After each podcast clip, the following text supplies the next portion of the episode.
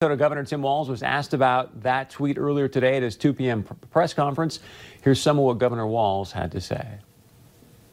There, I will fight to the death to protect those uh, protesters' rights to protest me every single day that they need to.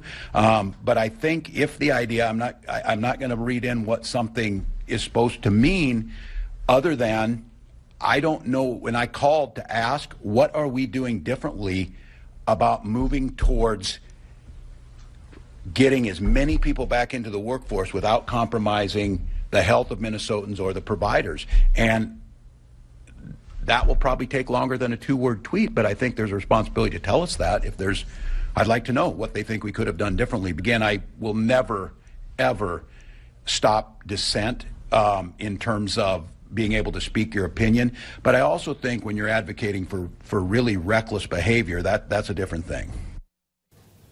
So President Trump tweeting out "Liberate Minnesota," according to Governor Walz, is advocating really reckless behavior.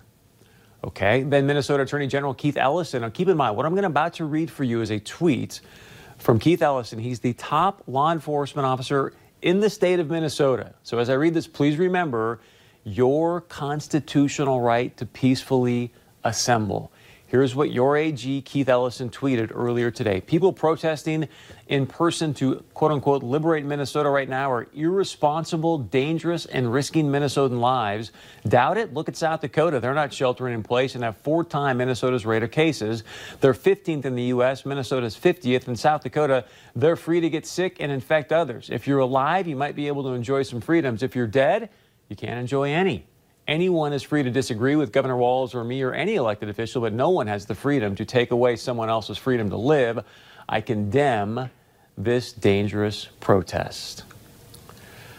Last time I checked, for those of you that live in Minnesota, you don't live in the People's Republic of Minnesota. You live in the United States of America. We are born free. We have the God given right to peacefully assemble. So, yes, let's liberate Minnesota, and that's tonight.